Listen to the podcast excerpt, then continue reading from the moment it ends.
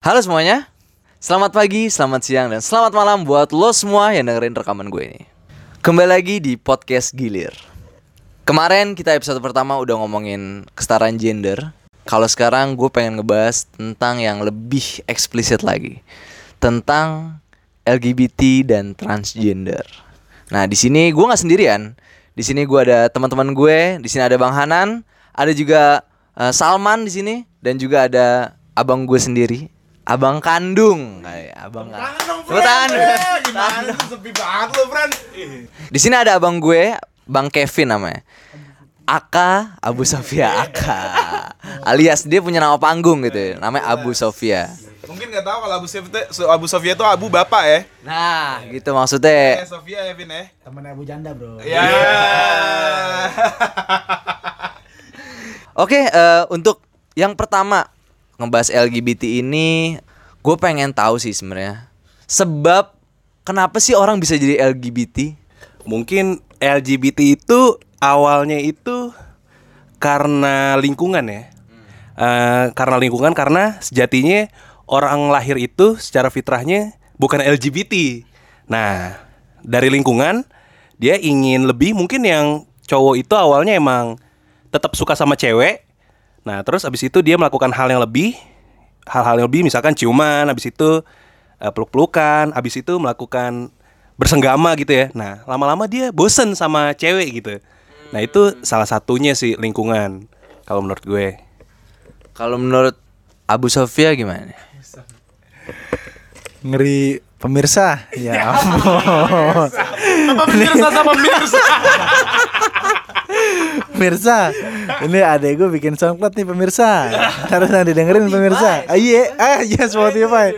Merek sebelah gitu Ah, apa? LGBT sebabnya apa? Kalau tadi sama bilang karena masa kecil ya kita mulai dari kecil. Kita lihat masa kecilnya gimana lingkungannya di di tahap seperti apa dia mulainya itu mulai menyimpang. Jadi kalau bahasa gue mungkin lebih kepada penyimpangan.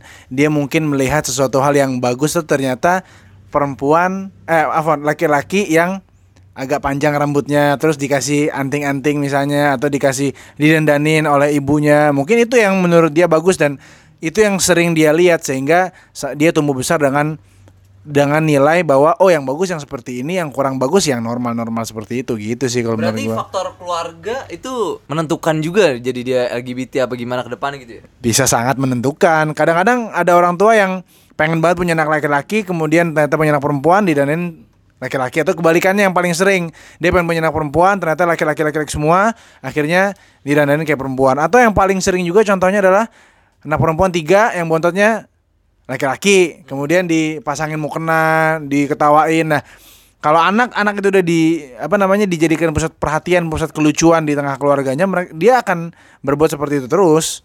Karena menurut dia, oh ini dengan cara seperti inilah gue bisa ngambil perhatian orang rumah nih dengan pakai mukena, dengan ah, gaya jalan gue kayak banci-banci di Instagram kayak gitu-gitu misalnya itu sih.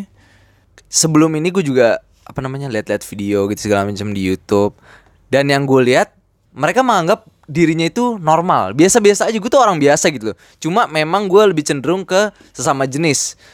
Menurut bang Hanan nih sebenarnya dia tuh emang bukan penyakit atau emang dia normal atau sebenarnya persepsi kita aja gitu loh Ini pasti sebelumnya kan banyak yang denger nih pasti nih. Ini biasanya gue agak sebel kalau orang-orang yang mendukung LGBT katanya kita nggak open minded. Itu tai menurut gue.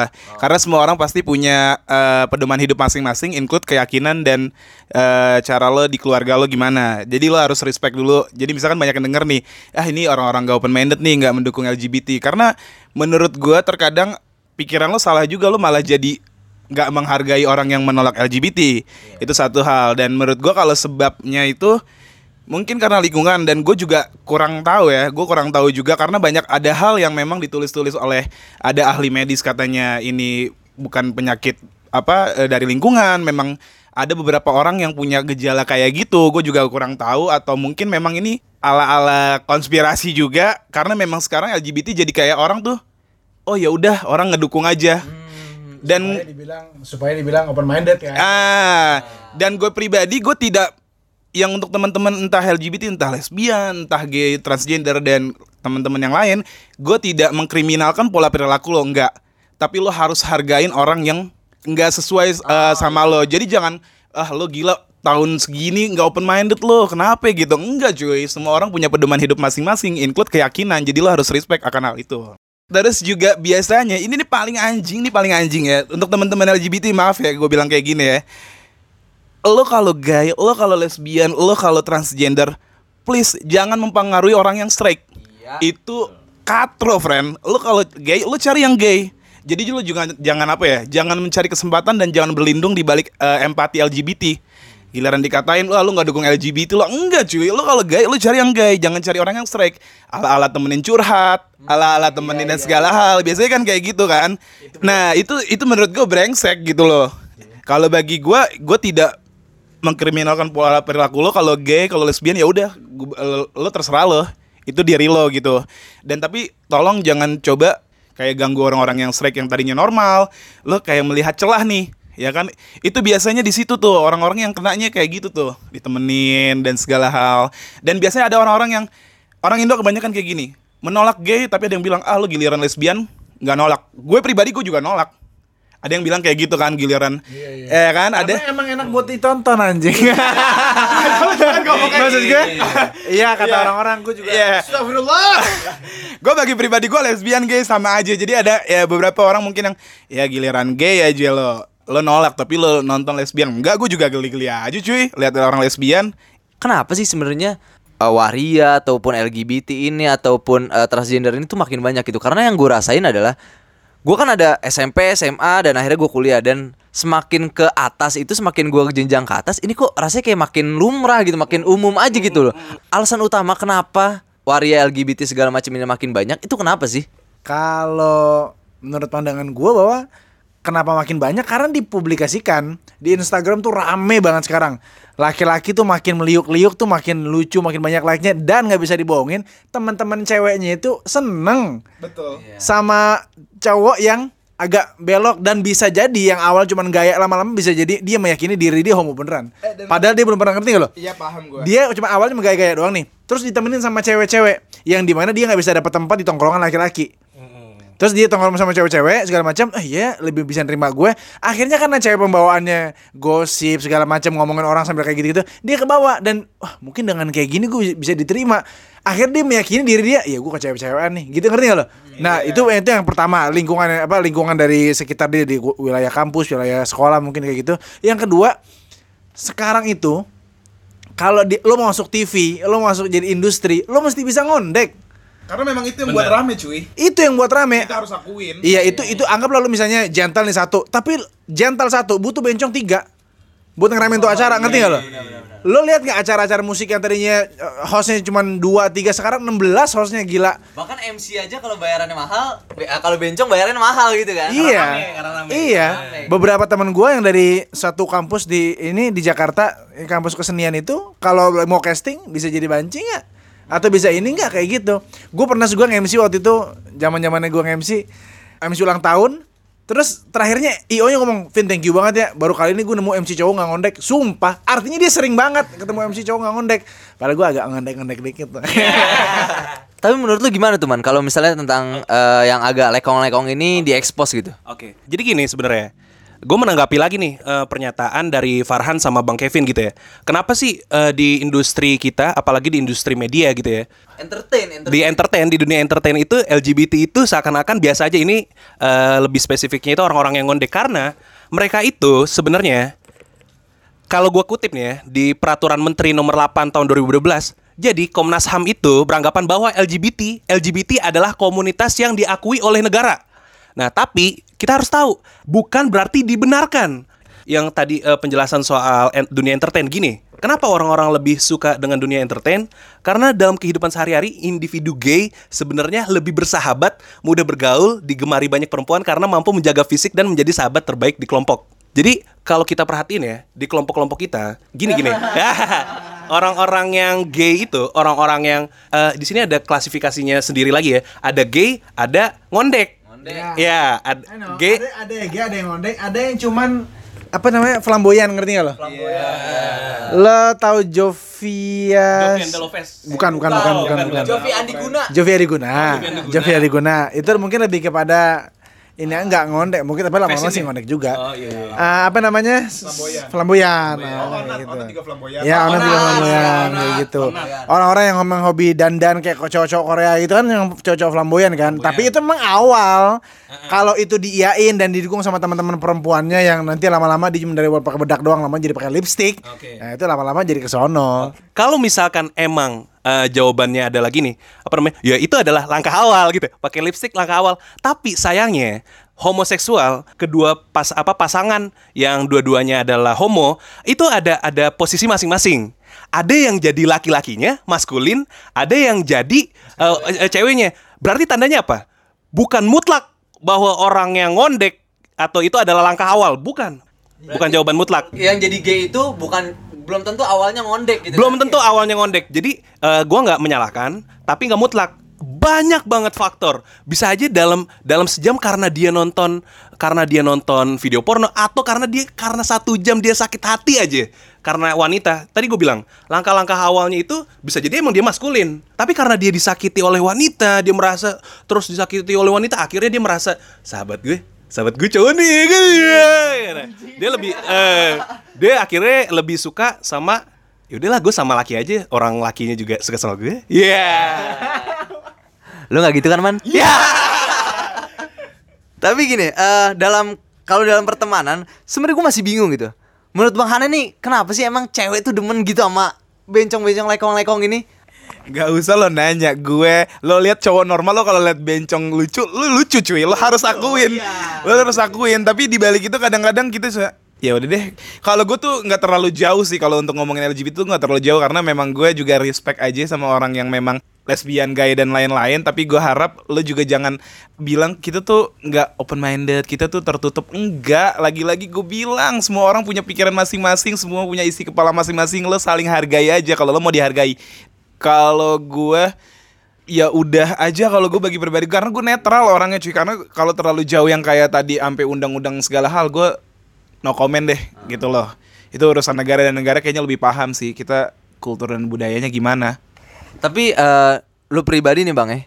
Kalau misalnya lu berteman dengan yang lekong-lekong gitu, sebenarnya lu ada nggak sih kayak mengajak dia untuk apa lu nanya deh gitu, lu kenapa sih lu nggak jadi laki beneran aja gitu loh? pernah nggak pernah nggak sih lu kayak gitu? Belum pernah sih nanya gitu ya. gue gue belum pernah dan temen benci gue dikit cuy. Nggak ada malah gue sama sekali nggak ada link lingkup gue ring satu lo nggak ada, tapi ring ring tiga empat. oh ada ada ada.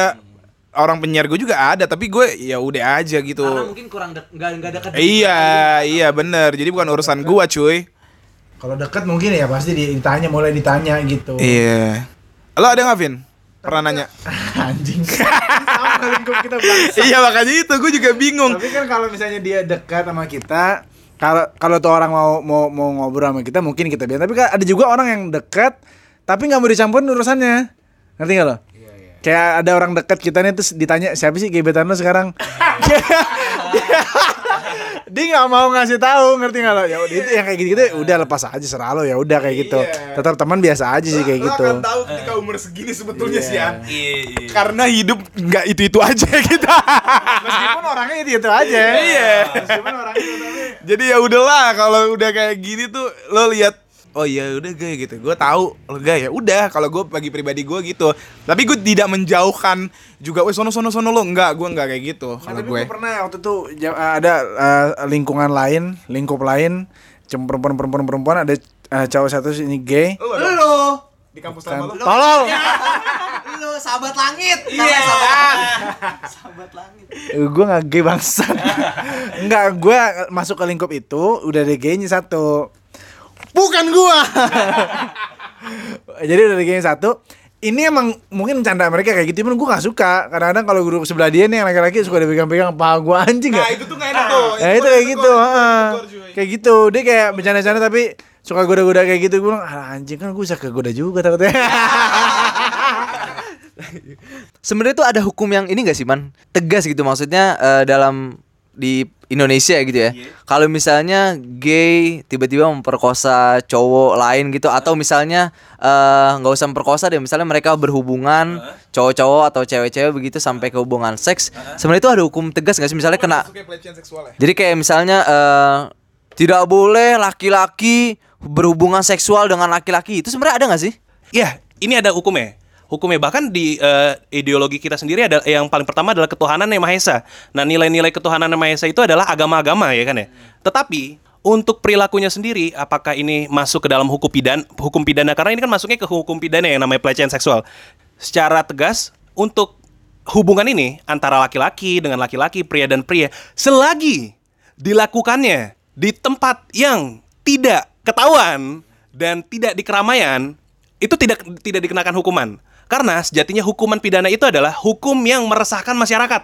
Kita bisa eh, lihat langsung di filmnya net net apa yang 9 apa 86 86. Jadi di situ kan ada tuh yang yang malam-malam apa namanya eh, polisi malam-malam tuh.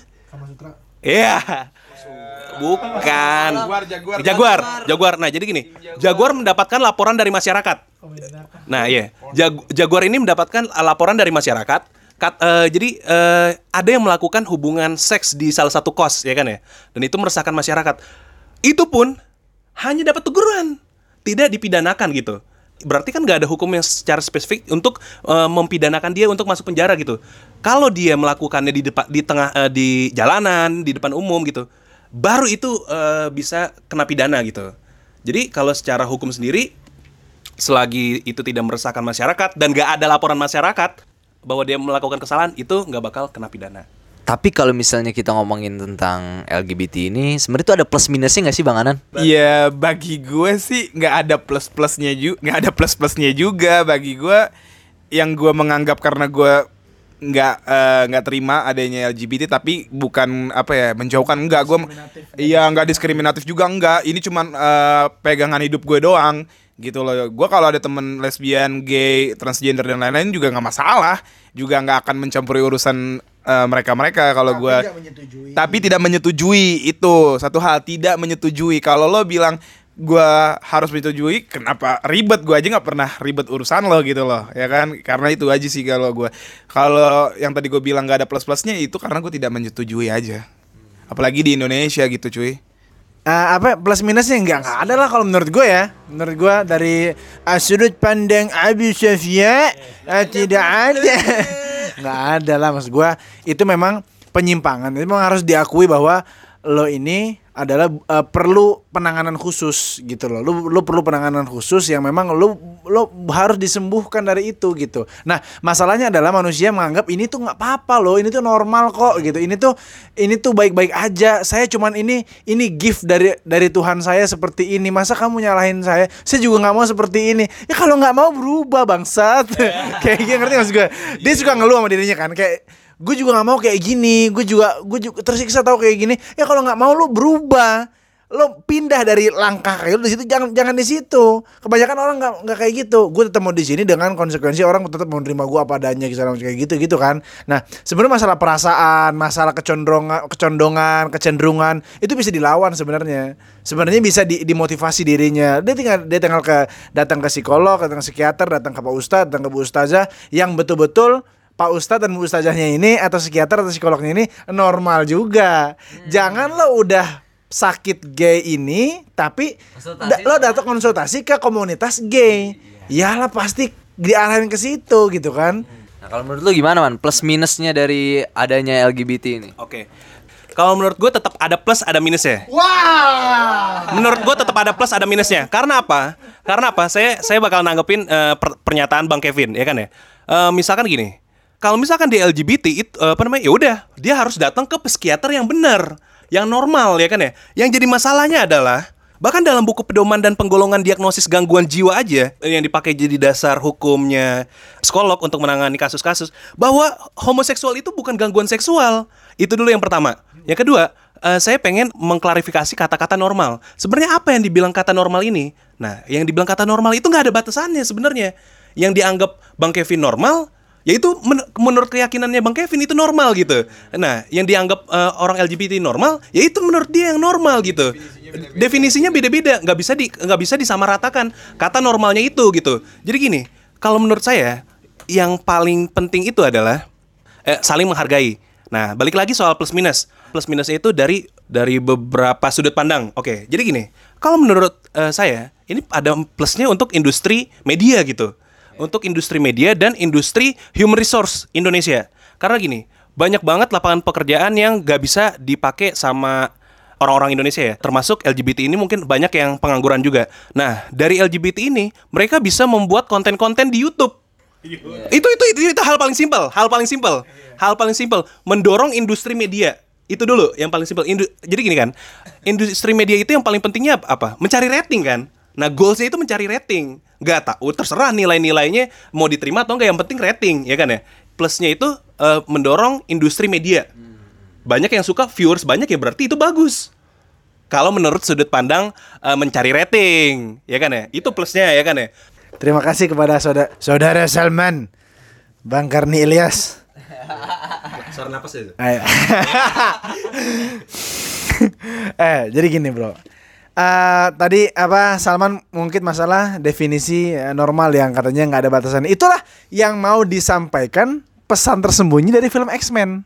Iya. Lo paham gak maksud gua? Paham. Film X-Men itu punya subliminal message, pesan tersembunyi di balik film X-Men itu yang dipupuk uh, franch- franchise-nya itu dari tahun 2000-an bahwa normal itu adalah sudut pandang masing-masing, Bro, gitu. Dan kita nih keunikan. Nah, mereka nganggap mereka angkat keunikan itu bagi dirinya sendiri yang sebenarnya menurut semua orang yang masih fitrahnya masih lengkap itu adalah sebuah penyakit, cuy. Jadi, masalah normal-normal punya batasan. Gue suka curi nih, gue suka gue kleptomania abis. Menurut gue gue normal.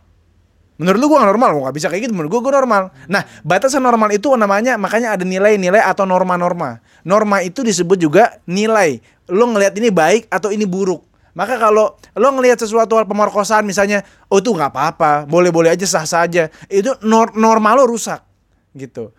Makanya norma itu perlu dibenerin dan biasanya kalau udah bilang nih eh, udah nggak bermoral, sorry, udah nggak bermoral, ya udah kalau moralnya rusak pasti pasti salah satu satu-satunya cara tuh konsultasi ke ustadz, ke agama segala macam karena moral itu atau lo menilai satu nilai itu baik atau buruk itu di dipandu sama agama paling kayak gitu. Ya itu itu pertama menurut gue jadi normal itu nggak bisa diluaskan seluas luasnya man tapi tetap ada batasannya. Karena kalau begitu semua orang akan bisa ngomong seperti itu. Lampu merah diterobos. Menurut bapak merah menurut saya enggak pak. Saya buta warna menurut menurut bapak menurut bapak saya nggak normal. Oh nggak bisa begitu pak. Asal kayak gitu ngerti nggak lo? Masih ngerti maksud gue kayak gitu. Jadi normal tetap ada batasannya yang udah disepakatin. Dan karena normal-normal ini normal normal apa kenormalan ini sudah banyak yang disepakatin maka jalan kehidupan. Jalan kehidupan. Kalau semua artinya kalau gua angkat pendapat orang liberal ya pendapat orang liberal bahwa kebenaran itu adalah relatif dan nggak ada yang absolut. Kalau kebenaran semua relatif maka nggak ada nggak ada jalan kehidupan. Terlalu banyak kebenaran yang absolut maka bisa berjalan kehidupan. Contoh matahari di atas atau di bawah? Di atas. di atas. Semua orang bahkan kalau yang ngaku bumi bunder pun bilang matahari di atas. Karena kebenaran banyak yang absolut akhirnya berjalan kehidupan. Lampu merah berhenti lampu hijau jalan eh, nyebrang nunggu ini segala macam motor gasnya di kanan. Kalau orang mau ngotot pakai pendapat dia kan nggak gitu ngerti nggak mas gue? Jadi banyak kebenaran yang absolut sehingga kehidupan berjalan kayak gitu. Nah Absolutnya ada vodkanya nggak bang? Iya. absolut revo bang. Absolut revo.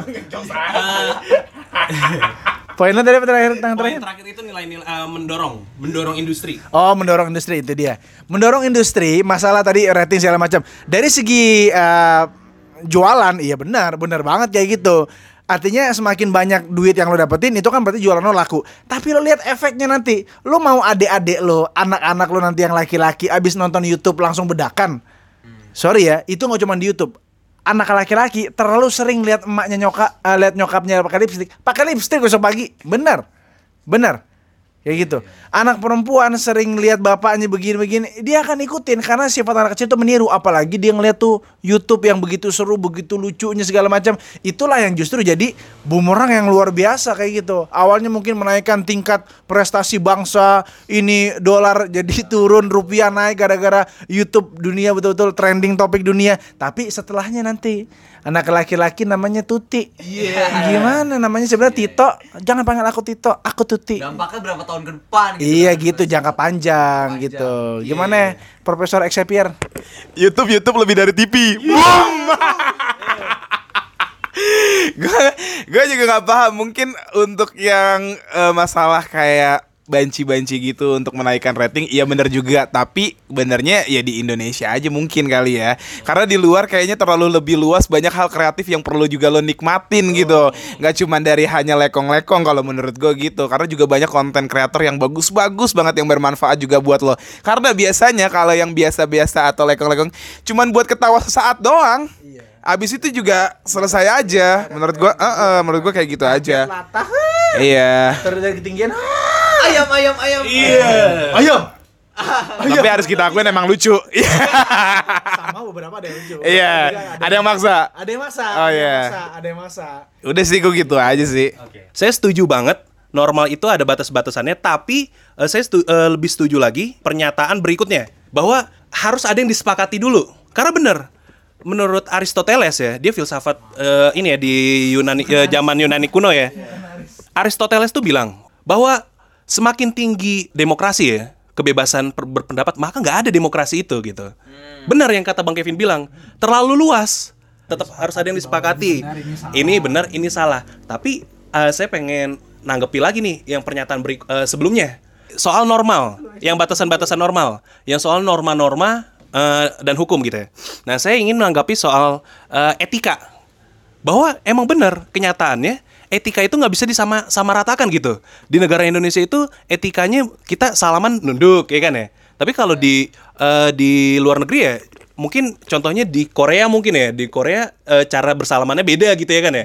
Nah dari etika itulah muncul yang namanya eh, dianggap kebenaran yang disebut iman gitu ya. Meyakini secara lisan dan perbuatan. Se- perbuatan lisan dan hati gitu ya kan ya? Nah ya ya ini bang Kevin lebih maestro ya. Nah gitu dia. Mungkin karena emang kita hidup di negara Indonesia yang memiliki budaya dasar hukumnya Islam juga kita meyakini bahwa ini yang benar.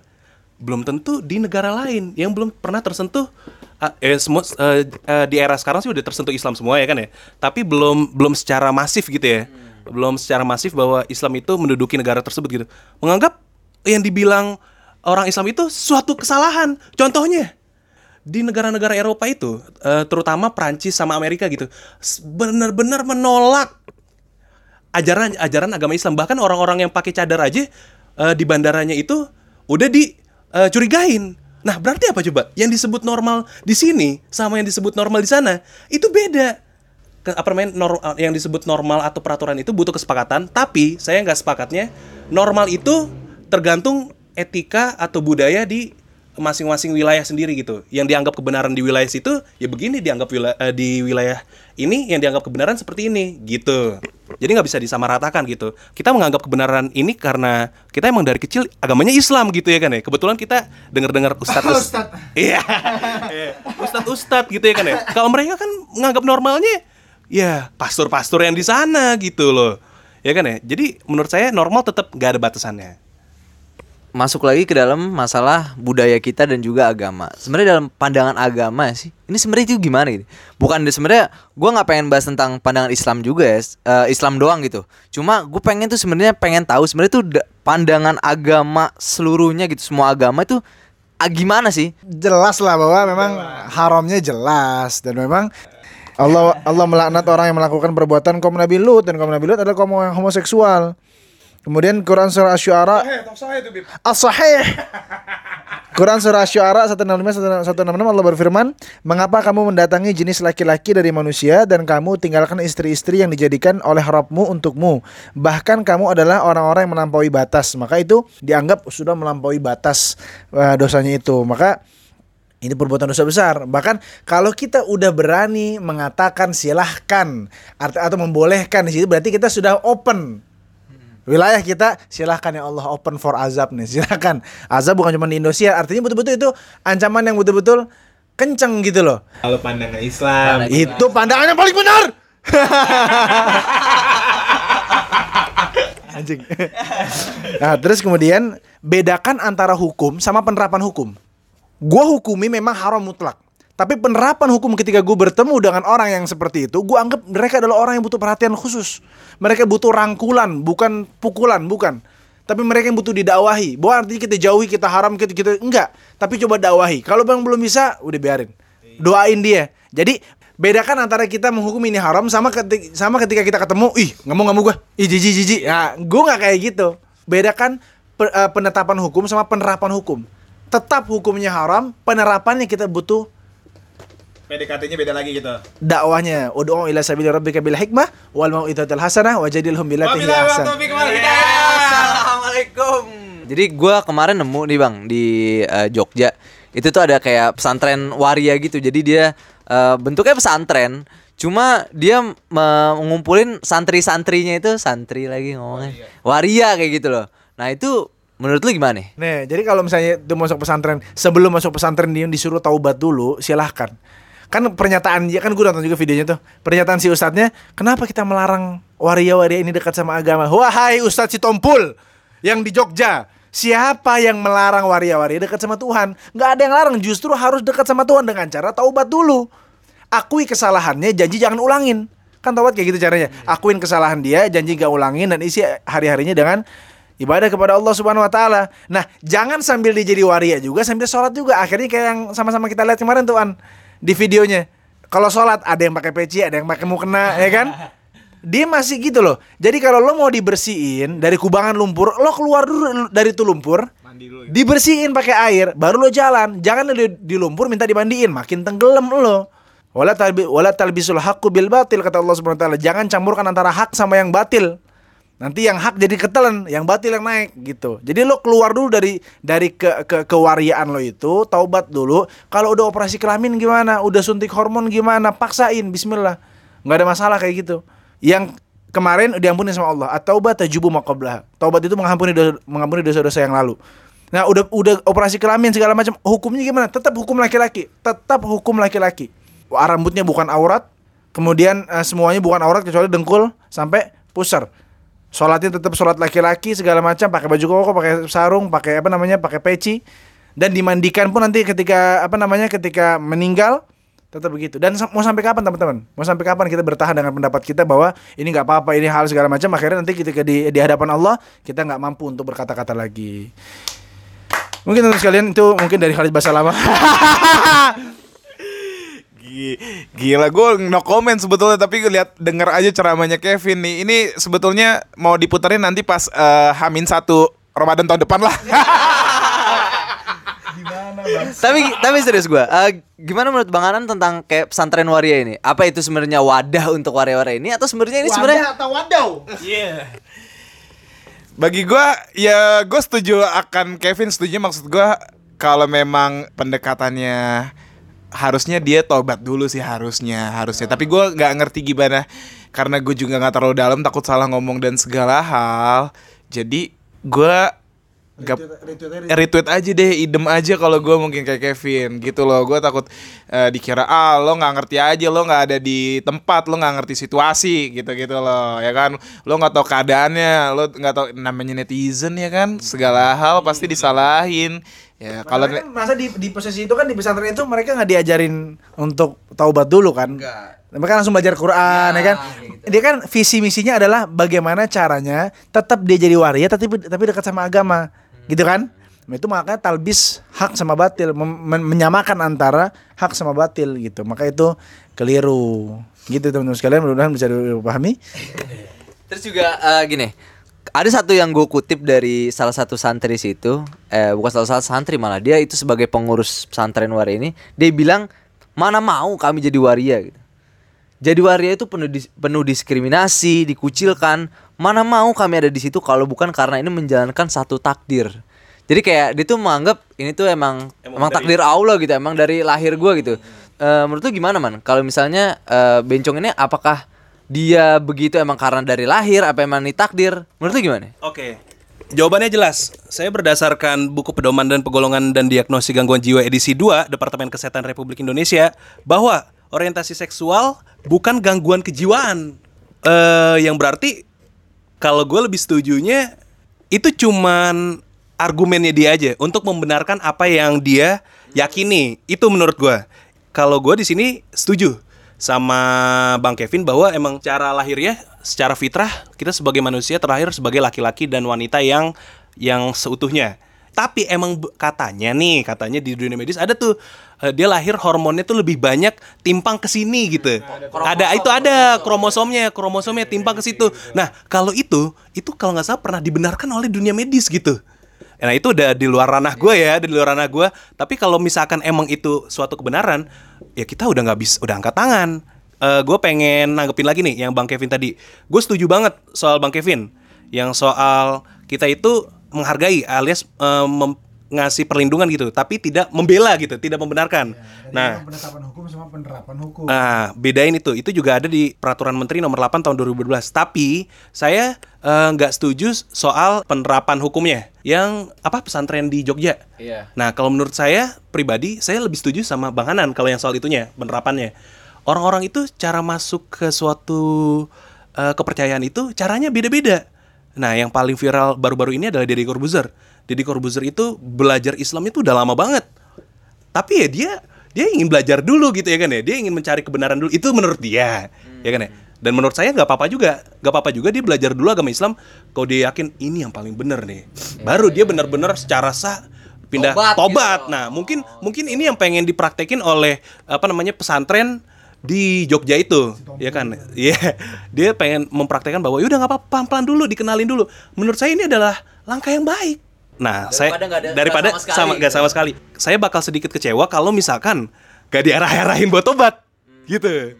Itu beda lagi tuh. Apa namanya dia cuman yaudah yang penting sholat sholat sampai mati. Nah itu baru saya nggak kurang kurang kurang sependapat. penerapan di sana tuh kayak gimana kali Iya iya Masih rancu Mas- masih rancu. Tapi yang dari video yang gua lihat bahwa usta ustazahnya di situ sendiri Transgender. waria, transgender bro, gitu. Pakai udah botox di mana-mana ya, udah botox di mana-mana kayak gitu, pakai kerudung. Heeh, kayak gitu. Artinya berarti kan sampai seumur segitu aja si pengajarnya aja juga masih bertahan di situ kan kayak gitu. Kalau analogi yang paling baik ya tadi gue bilang itu, kalau lo mau lo mau dibersihin, lo keluar dulu dari kubangan lumpur, dibersihin, baru jalan sama-sama. Jangan lo minta dimandiin di lumpur. Dan mungkin ini yang ngedenger atau eh, yang lagi nyimak juga maksud gua jangan menyalahkan juga tapi ini memang kalau Kevin ini sesuai hukum Islamnya gitu loh. Dasar hukumnya. Iya dong, bener gak? Kalau menurut gue sih nggak takdir sih kalau bagi gue ya. Tapi kalau terserah penilaian dia kalau dia ngerasa takdir, ya terserah juga. Tapi bagi gue enggak itu masih bisa dirubah cuy. Karena bukan fitrahnya dia untuk jadi kayak gitu. Jadi bukan takdir menurut gue. Dan kalau ada yang nanya, kenapa orang-orang dulu kok ada pas zaman Nabi? Nah mungkin Kevin bisa jelasin. Ya ini. Ya kan, pasti ada orang yang kayak gitu cuy. Jadi gini, apa namanya masalah takdir itu, kalau gue jelasin takdir menurut kitabnya terlalu rumit. Ada takdir kau, ada takdir takdir kaunia, sama takdir syariah itu ribet. Tapi penjelasan yang paling mudah diterima adalah penjelasan dari kakak Khalid Basalamah. Takdir, Ami, ami, ami. bang, kak aneh. Jadi takdir ada dua macam, ada takdir mutlak sama takdir ikhtiar. Takdir mutlak itu takdir yang kita nggak bisa pilih, kita nggak punya andil di situ. Matahari terbit, bulan yang terbit, uh, kita lahir dari ibu siapa segala macam kayak gitu-gitu. Itu takdir mutlak. Kita tinggal terima jadi dogmatis sifatnya. Kita harus terima. Terima nggak terima, udah udah ada begitu. Tapi ada takdir ikhtiar yang di mana setiap kita mengusahakan apa pun terhadap sesuatu, apa pun yang kita usahakan tiap detiknya Allah udah tahu hasilnya ini. Contoh misalnya ini mic sekarang gue lagi pegang, bisa detik kedua gue jatuhin satu dua, detik ketiga gue tangkap lagi. Semua perlakuan gue di situ udah Allah catat di lauhil mahfud. Kayak gitu. Apa pun yang kita usahakan Allah udah tetapkan hasilnya. Apakah jadi waria takdir? Jawabannya iya. Tapi apakah nggak bisa sembuh? Jawabannya belum tentu. Paham? Belum dicoba Ikhtiarnya belum ada ikhtiar untuk mencoba untuk masalah kesembuhan itu. Apakah saya suka sama laki-laki bukan ini bukan maunya Allah? Itu maunya Allah. Tapi tiap orang punya ujian. Tiap orang punya ujian. Cewek suka sama cewek, laki-laki sama laki-laki. Apakah itu masalah ini bukan maunya Allah, ini maunya Allah. Cuman Allah mau lo berusaha dari situ. Apakah jadi waria enak dan itu nggak enak itu pilihan anda sebenarnya. Kalau anda tetap mau bertahan di situ berarti takdir anda memang sampai mati jadi waria dan itu dosa besar kayak gitu. Nah kalau anda mau berusaha segala macam sampai mati belum bisa sembuh, Allah udah tahu usaha anda. Jadi dilihat kadar udah coba belum gitu. Kalau belum coba nggak bisa kayak gitu. Ini kalau suara dai gue kayak gini deh, asik asik asik. Terangkanlah.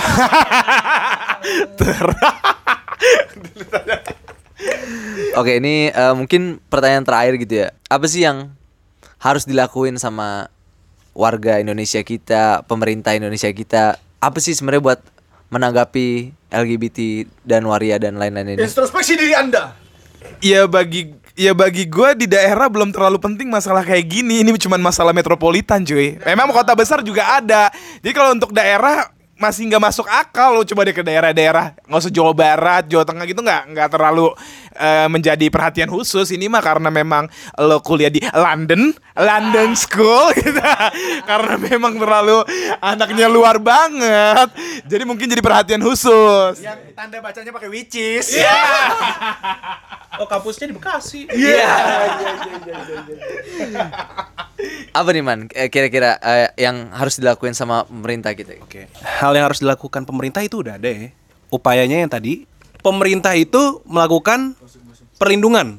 Eh, jadi gini, eh, dengan per- perlindungan wujud perlindungan itu dalam bentuk yang tadi yang udah gue kasih tahu peraturan Menteri Nomor 8 Tahun 2012, Komnas HAM itu udah menganggap bahwa LGBT adalah komunitas yang diakui oleh negara. Itu ada- adalah salah satu bentuk eh, upaya pemerintah. Ini sebagai sudut pandang pemerintah ya, biar nggak ada yang namanya makar upaya-upaya pem- pemerintah bukan dari dasar hukum Islam ya kan ya? Mereka memikirkan tentang ketentraman negara ya kan ya? Itu berbeda. Nah makanya mereka eh, Komnas HAM itu udah mengakui bahwa komun- eh, LGBT adalah komunitas yang diakui oleh negara. Nah tapi tetap Komnas HAM itu konteksnya bukan preferensi pembelaan hanya perlindungan. Jadi upaya yang udah dilakukan oleh pemerintah sejauh ini adalah melakukan perlindungan kepada komunitas LGBT walaupun tidak membenarkan kegiatan tersebut. karena pastinya di di komunitas LGBT itu juga warga Indonesia dan itu tercatat juga itu hak warga Indonesia untuk dilindungin jadi ngelihatnya hak warga Indonesia entar terserah lo lo mau komunitas motor kayak lo mau komunitas sepeda kayak itu karena suatu perkumpulan dibilangnya komunitas jadi memang harus dilindungin karena memang dia warga Indonesia Tapi nggak gitu juga. Sekarang eh, sorry walaupun terakhir gue bantah. Contoh HTI. HTI juga orang Indonesia, tapi komunitasnya tidak diakui karena bakal eh, berujung makar. Ya, seperti itu eh, ininya ya, yang simpelnya aja ya, simpelnya aja. Jadi bukan karena dia orang Indonesia, bukan. Bukan karena orang Indonesia. Kalau dia orang Indonesia dan melakukan keresahan, dia ditangkap. Itu dia. Nah, jadi gini, dia diakui oleh negara karena sejauh ini, sejauh ini dia eh, hanya melakukan tindakan eh, penyimpangan seksual terhadap dirinya sendiri gitu. Tidak melakukan tidak merugikan yang lain, sejauh ini yang di- dilihat gitu ya. Eh, contohnya gini, eh, banyak ormas-ormas lain gitu ya.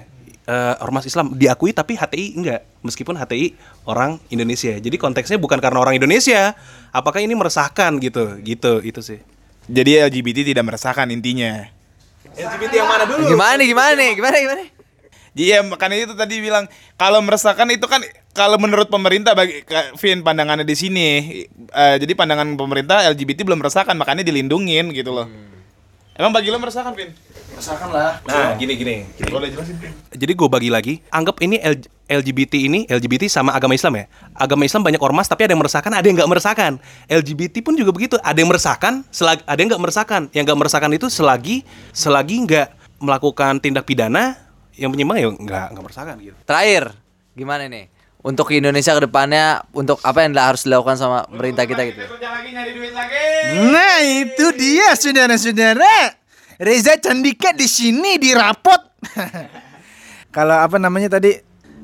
Halo Pak Ketua keterusan keterusan. Enggak kan dia bilang karena memang ada beberapa oknum yang tidak meresahkan berarti LGBT tidak meresahkan dong. Itu menurut pandangan Orang lain. Salman kayak gitu kan. Menurut gua tetap Indonesia harusnya kalaupun diakui karena nggak makar itu strategi pemerintah Allah alam dia yang lebih tahu itu yang lebih baik mungkin bagi pemerintah Indonesia itu kita samina watona tapi selebihnya harus diedukasi dan diberitahu bahwa Anda ini sakit gitu loh. Anda ini artinya butuh disembuhkan. Yuk sama-sama sembuh yuk gitu. Bukan artinya siapa apa silakan ayo. Jadilah diri sendiri. Be yourself. Nggak begitu. Kalau kita sayang sama orang orang yang sakit maka kita kasih obat. Bukan artinya nggak apa-apa kamu ciri khas kamu nih kanker. Ciri khas kamu nih HIV nih. Ini ciri khas kamu. Kamu harus pertahankan ini. Ini keunikan kamu. Itu namanya jahat kita sama orang kayak gitu. Harus kita sembuhkan di situ maka di situ kalau emang ada uh, keluarga kita dan itu harusnya memang peran keluarga yang yang lebih kencang kata Allah Subhanahu wa taala Ya ayyuhalladzina amanu qu anfusakum wa ahlikum nar wahai orang-orang beriman jagalah dirimu dan keluargamu dari api neraka. Diri sendiri dulu coba didakwahin, dibelajar dipelajarin ilmu yang banyak baru nanti kita ajak keluarga kita sama-sama masuk surga bareng-bareng. Aja maaf. Oke, itu dia pembahasan kita udah panjang banget ya tentang LGBT dan waria segala macam ini dan mudah-mudahan eh, lo semua para pendengar bisa makin ngerti lagi, jadi makin paham lagi dari sudut pandang orang-orang lain. Terima kasih, terima kasih buat semua teman-teman gue yang udah temenin gue di sini dan buat lo semua jangan lupa terus dengerin podcast Gilir. Oke, sekali lagi terima kasih.